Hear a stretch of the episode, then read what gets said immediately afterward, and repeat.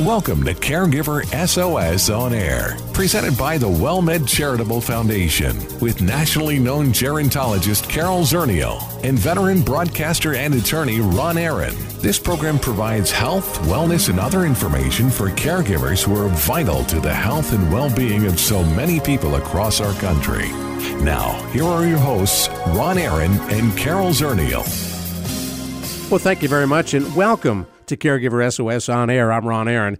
Our co host, Carol Zernial, is going to be our guest, Carol Zernial, today, and I'll explain that. Carol, as many of you know, is a nationally recognized gerontologist. She was named one of the nation's top 50 influencers in aging for 2017 by Next Avenue, and she serves as executive director of the WellMed Charitable Foundation and vice president of social responsibility for WellMed Medical Management. And she joins us on our Caregiver SOS on air hotline. A strange way to bring you on as a guest, but you're still the co host. Well, thank you very much. Um, for for those that don't realize how small our radio studio really is, um, we're social distancing, and I'm all the way across town for today's call and for today's show. So you're more than six feet from me. That's correct. I am absolutely more than six feet away. Now, one of the reasons I was hoping you'd agree to do this uh, is because the amount of work that WellMed Medical Management and the WellMed Charitable Foundation are putting into trying to understand and help people with, with COVID 19 is just amazing. And as someone who is a WellMed patient, me, someone who is a member of one of the WellMed City of San Antonio uh, senior centers uh, over at Ingram, uh, that's me. Uh, I've experienced uh, very quickly ways in which you've been reaching out uh, to the body of people who are part of WellMed. I get calls from um, a nurse practitioner uh, from my clinic. I got calls from uh, the senior center asking how am I doing, uh, and, and, you know what? It felt pretty good, Carol. Well, I'm glad to hear that, and I, I hope and I believe that other medical groups, other nonprofits are doing the same thing because so many uh, people who are older 60 and older or those with chronic conditions are really at highest risk. And the number one thing we want all of them to do is stay home. I cannot stress that enough. I mean, at some point, everyone needs to stop going to the grocery store and Home Depot and shopping every day because there's nothing else to do. Um, you know, we will have much better results if all of us stay home. But from a health standpoint, for those who are 60 and over, it is imperative that they stay home, and we hope their caregivers will stay home with them as much as possible because we want to limit the exposure of everybody that goes in and out of that household. Now, I've been just amazed at uh, the kind of response that uh, a company like WellMed and others, as you point out, have made. And I'm curious about how much pre planning and preparation goes into that. I know WellMed uh, and others had experience with Hurricane uh, Harvey that smashed parts of Texas, and uh, the company was able to reach out. But there's never been anything uh, like this COVID 19. How did WellMed uh, put together the kind of outreach uh, that is in place now? Well, you know, we started several weeks ago. I think we're in our third week of 7 a.m. calls. So every morning at 7 a.m., um, leadership across the organization as well as a lot of supervisors get on the phone from every market in Texas and Florida, and we compare notes uh, to to plan and to hear what's going on in the community. And it's been fascinating and and a little bit intimidating to hear the cases grow. So we're hearing from all the clinics, all the physicians, how many people in the community, you know, originally had uh, tested positive for COVID if there were tests how many tests are available, um, and then it's how many staff have been exposed, how many people are in quarantine, how many positive cases have we had in the clinics. And so the ramping up has been establishing processes to keep everyone safe, and that, uh, most of all, has included standing up an entire telehealth, which is, you know, telephone calls uh, by your provider, or actually, I should say, it's through a smart device because you want to have a camera. So it's a secure way of having our physicians reach out to our half million patients across the country via telehealth. So we have secure mechanisms, secure software that allows us to do it, but think Facebook right? Right. So this is a doctor on, basically on Facebook talking to his patients. We have separated out all of the patients who have any kind of contagious or think they have a contagious respiratory problem into respiratory clinics so that those people are not in contact at all with other people who have, you know, the same health problems they had before COVID-19. So all those with their managing their diabetes and with other chronic illnesses are going to a clinic that doesn't see anyone that could possibly think they had COVID-19. We're calling all of our patients ahead of time to ask, you know, how are you feeling? Do you have a temperature? Do you have any symptoms? Is there have you been exposed to anybody? And trying to screen them before they get in. And now um, we're like Sonic Drive-In if you go to a respiratory clinic and, and you're wanting to be tested, they come, the WellMed clinic staff come out to the car. They're screening people in their cars, uh, and they're screening people at the door before they ever even get into the clinic, all to limit that exposure to everyone else, whether they're staff or other patients. Like Sonic, have we put them on roller skates? We should put them on roller skates. You know, they got walkie talkies so that they can call back and right. tell the people inside the clinic what's going on with the patient in the car. So to stand up, I think we've added like 700 physicians to our telehealth platform. Wow. Um, in, in a week. In one week, we've Nope. trained them, we've given them the software, um, and then we have a whole cadre of employees that stop doing their regular jobs and we're calling the patient saying, "W- "Are you willing to enroll in telehealth? Can we, you know, contact you through this telehealth platform and do your appointment?" If you've just joined us, you're listening to Caregiver SOS on air. I'm Ron Aaron. We're talking with our co-host Carol Zernial, Executive Director of the WellMed Charitable Foundation and Vice President Social Responsibility for WellMed. She is involved very heavily in what the WellMed response has been, and other healthcare providers are doing the same thing. Uh, what WellMed's response has been to COVID 19. Uh, she's on a 7 a.m. call every day. Uh, you were able to get me onto that call because I'm like a fly on the wall. I was curious uh, about how those calls go. So I've been listening in. And as you said, Carol, it is both very intimidating and in some ways scary uh, when they go through market after market after market and talk about those who have been uh, diagnosed positive uh, with with COVID nineteen. But I've also been very impressed with how professional uh, that call is. Listening uh, to folks from across the country who are on that call, and then of course. Uh, you know, both both of us know, and you know her better than I do. Jimmie Keenan, who runs that call, former head of nurses in the Army, retired general. Man, you can see she was a general. Well, I mean, I feel sorry for everyone who doesn't have General Jimmie Keenan in charge of their operations because she is a logistics mastermind, uh, and they have gotten these calls down to just the facts, ma'am. Uh, and, and but you know her calm leadership, as well as Dr. Hernandez. Carlos Hernandez is our um, chief medical officer. He's the president of the medical group, uh, and you know, uh, I'm sorry, Dr. Whitaker is the chief medical officer. Dr. Carlos Hernandez is the president of the medical group, Right. and then Jimmie. And that leadership, along with Brian Grunhafer, who's a, the president of WellMed, uh, has been extraordinary. Um, and I, you know, I think that what I hope people are seeing in their communities who are listening, maybe you're at home and you're not seeing it, but what's going on behind the scenes is we are having phone calls and discussions and working out details of how to help patients, how to help uh, seniors in the community, how to help caregivers. And if I need to talk with anybody in the company to iron some kind of uh, protocol out so that things run smoothly, they're there for me.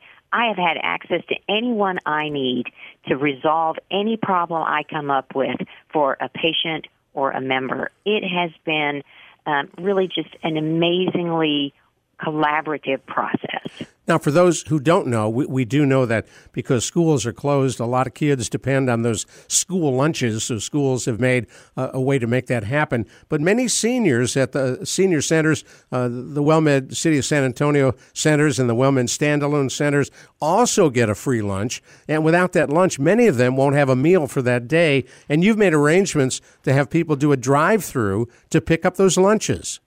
That's right. We converted, you know, it used to be that in our senior centers, everyone came into the dining room, they sat down, they chatted, the lunch was served, um, and now they drive by in their cars, and our staff are passing out the meals. You know, they've got gloves and they've got masks, and the the members don't get out of their car. They just hand it in through the window again, Sonic Drive-In, uh, yeah. drive by, and the line of cars is around the building. Um, some of our, I think in San Antonio, we're serving around 600 meals a day. Wow. Uh, to to our members in Dallas, we have about 70 people a day that get meals, uh, and now we're we're starting to try to reduce the risk of exposure. And so they might get one hot meal, and we'll give them two frozen meals with that. That'll last three days.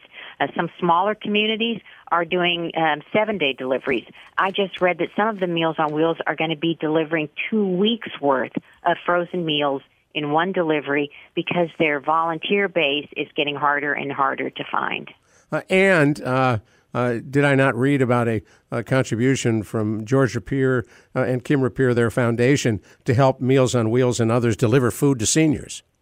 Well, we just got a million dollars from our founder from WellMed, and he's the chairman of the board for the WellMed Charitable Foundation that he provided to Meals on Wheels to help, you know, make sure they've got enough money to buy those additional meals for people who would have otherwise been put on a wait list. I want to talk in just a minute. We'll do a little business at our end and come back to you uh, uh, about uh, what's next, where this goes. The senior centers have been closed for, for good reason. So, what happens to those folks who have really depended on it? We've told the stories over and over again about how those senior centers uh, literally change people's lives. So, what are we doing to help them, and how is that working out? I'm Ron Aaron, along with our co host, Carol Zernial, and our guest, Carol Zernial, who's with us on our Caregiver SOS on air hotline. Be experiencing anxiety or stress regarding all the news about COVID 19 or what is commonly referred to as coronavirus. You are not alone. Optum is opening its emotional support helpline, providing access to specially trained mental health specialists. This is a toll free number and it will be open 24 hours a day, seven days a week for as long as necessary. This is a free service. Anyone in need of emotional support is welcome to call. The number is 866 342 6892. That's 866 342 6892. One more time 866 342 6892. Thank you so much for being with us on Caregiver SOS on air today. I'm Ron Aaron.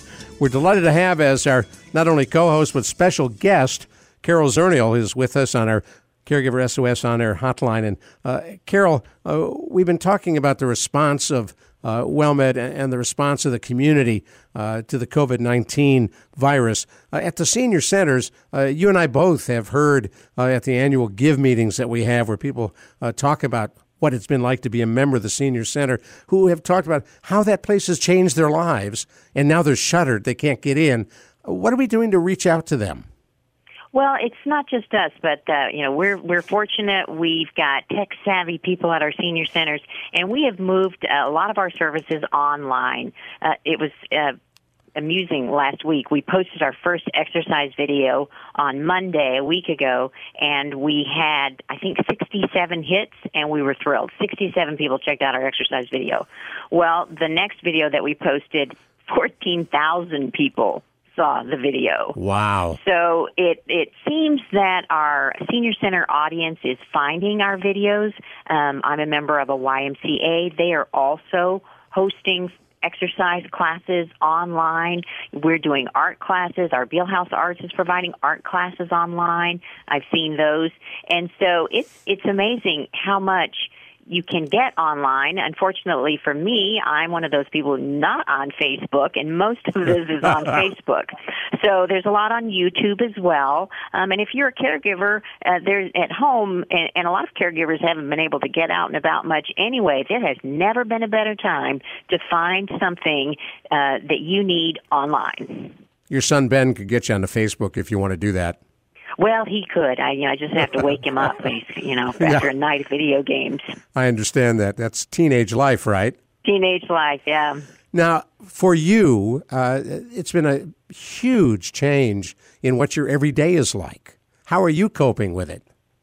Well, I'm, you know, I've got family members uh, that are in the high risk category, and so we really don't, you know, my eye is on the prize. That's staying home as much as possible, and so you know we're we're trying to comply with all of that trying not we don't go to the grocery store very often. We we kind of got ourselves situated with a few trips early on and, and we're going to continue to respect that stay at home um, but for those other people who really get their energy i i'm been working you know just some really crazy hours right. trying to make sure all of our services are there. But for those that are really at home and they're not working or they've lost their income you know these these are very difficult times. And if you are an outgoing social butterfly, um, you know, that gets their energy from interacting with everybody else, it's a huge change.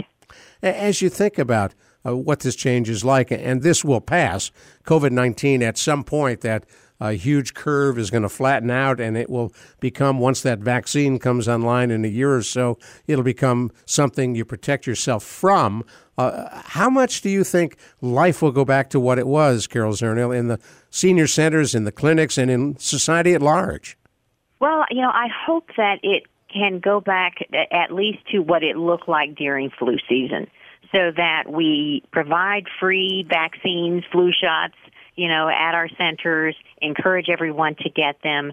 Um, even a vaccine is not going to eliminate everyone from getting the virus. So I suspect um, that we will have new ways of interacting. I, I think that a lot of people will will stay online. It may be that during flu season we all are wearing masks um, they may not be surgical masks N95 masks. Uh, we they probably are going to start selling regular masks at stores. When we all go back, can finally go back to a store, there's going to be boutiques with all kinds of fun uh, cloth masks that are washable for those of us to wear just on a daily basis with non-medical needs. Now, so you know, it might be things like that. In other parts of the world, masks have been pretty common. When you see video uh, from Japan, for example, there are a lot of people who wear masks. That that's correct, and and the guidance, you know, they're they're still studying whether that would be something that we should be doing just on a, a regular basis whenever there's an outbreak. Um, I'm certainly looking forward to a day that maybe there's not a big outbreak going on, and we have a respite from all of this social distancing. Now, this being a show that uh, is for and about caregiving and caregivers, uh, as you think about the caregiver who, and Dr. Jamie did take 10 uh, today, and we talked about how on show after show after show before COVID 19, uh, his mantra was don't isolate.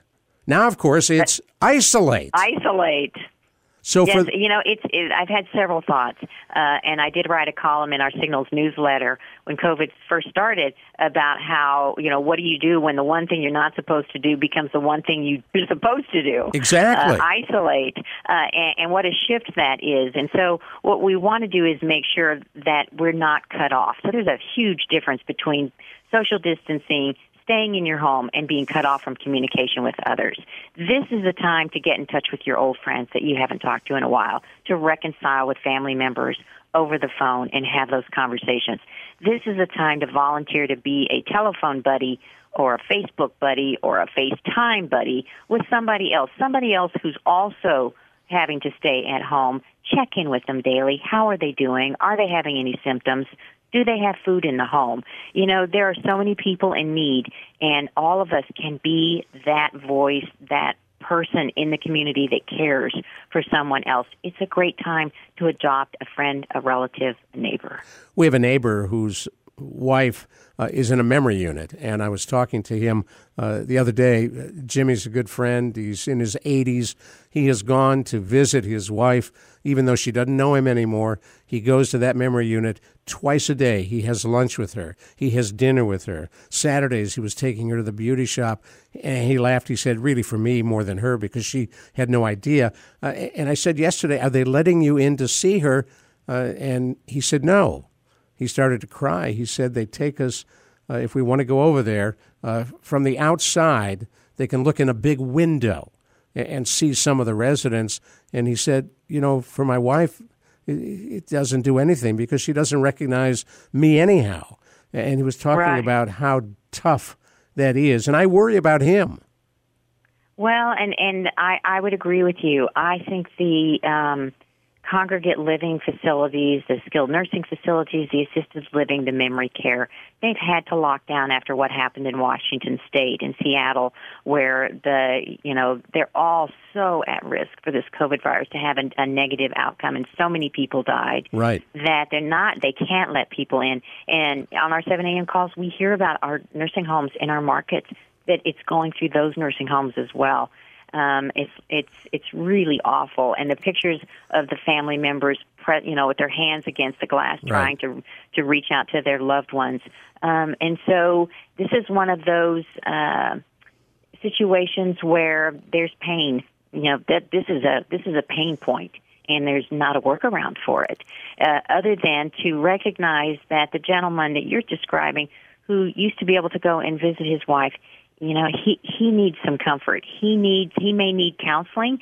He may need a, a phone number to call but he needs something to help him understand that he's doing the best he can and the inside the facility they're doing the best that they can. And every minute he spent with his wife leading up to this point what a gift. Right. and he needs to remind himself he gave that gift He's a graduate of Virginia Military Institute, military uh, retiree. You know, one of the people who doesn't like to show emotion, but he does show it now. And we've told him that uh, w- literally we're next door, that we're available 24 7. And, and so far, getting him uh, to follow up and to reach out has been very difficult. He just isn't ready to do that. But you're right, Carol, he should. He needs to talk to somebody. Well, and we encourage we encourage caregivers anyway to not hold all of that emotion in, to have somebody that you trust to talk to, somebody in your church, a friend, a relative, a, a therapist, uh, and I would say that's times ten now because you are more isolated. The people that used to get out and maybe drop by and see you, they don't do that anymore, or you can't go into a facility. So none of us can do this alone. It is scary out there. I'll admit that. It's scary and it's painful. And so I just encourage everyone to uh, find somebody else to either help you or you help them.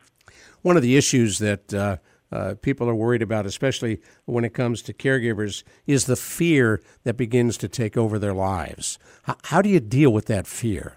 Well, I think that there there is this illusion that at any point we were in control in the past. Um, and I think Dr. Jamie talks about how, um, you know, this feeling of lack of control, that's what makes us, you know, as caregivers kind of go off the deep end. And so we're really not in control. And just recognizing that the only person we can control is ourselves and how we react to the situation. And so at some point, I know that I've, you know, I've had to sit back and say, who do I want to be in this crisis? And who I want to be is is not the person whose life is consumed with fear. And so I'm going to keep putting one foot in front of the other uh, and try to address the needs of my family, to try to help our patients, try to help our caregivers, uh, and continue uh, to provide some assistance to others because that's how I'm going to get through the fear that I feel. I was asking Dr. Jamie about uh, providers in the medical community, uh, how this situation now is so different for them. And he had an interesting perspective. He said, no, they went to medical school to care for people. And, and now they are really, really caring for people.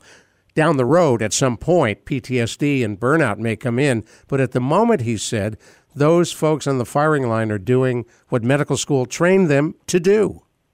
Well, you know, I see them as just like first responders. They are, they're the fireman that runs into the burning building. They're the policemen that run towards the person that's shooting. These doctors are the ones running into the room for the people who have COVID 19.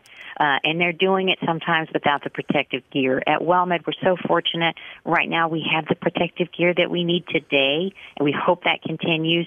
But, you know, they had a wonderful article in the New York Times that I saw that physicians are acknowledging some of us are not going to make it out alive. We're going to expo- get exposed to COVID and we're not going to make it. And they're making out their wills.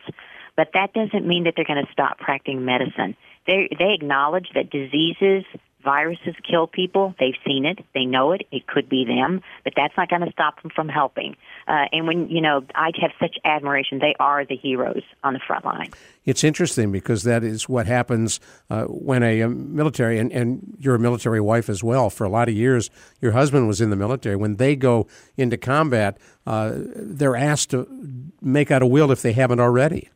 That's right, um, and it's it's a good time for uh, you know everyone to think about because you don't know if you're going to get infected. You don't know if you're going to have symptoms, how bad they're going to be, um, and uh, there are going to be a certain number of people who don't survive.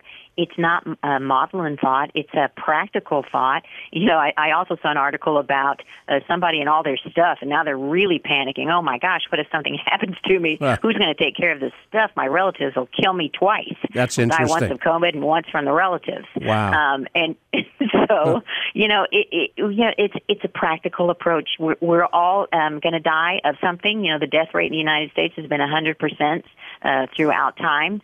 So uh, it may be that time is is a little shorter now, and so it's it's a good time to get your affairs in order. Speaking of short, we're flat out of time. Carol Zernial, co-host and special guest today. I'm Ron Aaron. Thanks for listening to Caregiver SOS on air on 9:30 a.m. The Answer.